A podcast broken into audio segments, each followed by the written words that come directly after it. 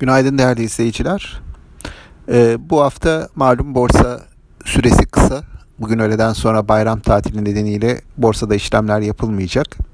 Dolayısıyla piyasa daha çok küresel verilerdeki küresel risk iştahındaki gelişmelere göre hareket ediyor ve bu bayram tatili süresince yurt dışı tarafta olası gelişmelere karşı risklerini azaltmayı tercih ediyor. Yurt dışı tarafta ise ABD enflasyon verisi öncesi bu küresel hisse senedi piyasalarında gördüğümüz risk azaltma iştahı devam ediyor. Dün e, sınırlı sayıda sektör dışında genelde ABD endekslerinde düşüş eğilimi daha hakim durumdaydı.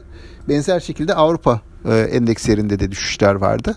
Bu sabah itibarıyla yurt dışı tarafa baktığımda Asya piyasalarının yine güne e, çok neşesiz başladığını, ABD vadeli endekslerinde ise %0.5, %0.6'lık eksiler olduğunu görüyorum. Dolayısıyla hani o cephede çok değişen bir şey yok. Öğleden sonra bu enflasyon verisiyle birlikte e, bu eğilim daha derinleşebilir ya da bir miktar geri kazanımlar söz konusu olabilir. Ama şimdilik e, genelde piyasanın eğilimi zayıf yönde. Dün Borsa İstanbul'a baktığımızda Borsa İstanbul'da da genelde yurt dışına paralel olarak beklentilerimiz de o yöndeydi. Satıcılı bir seyir olduğunu izledik.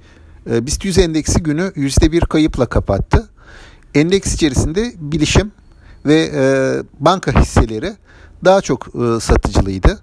Bunlarda %2'ye yakın kayıplar gözlemledik.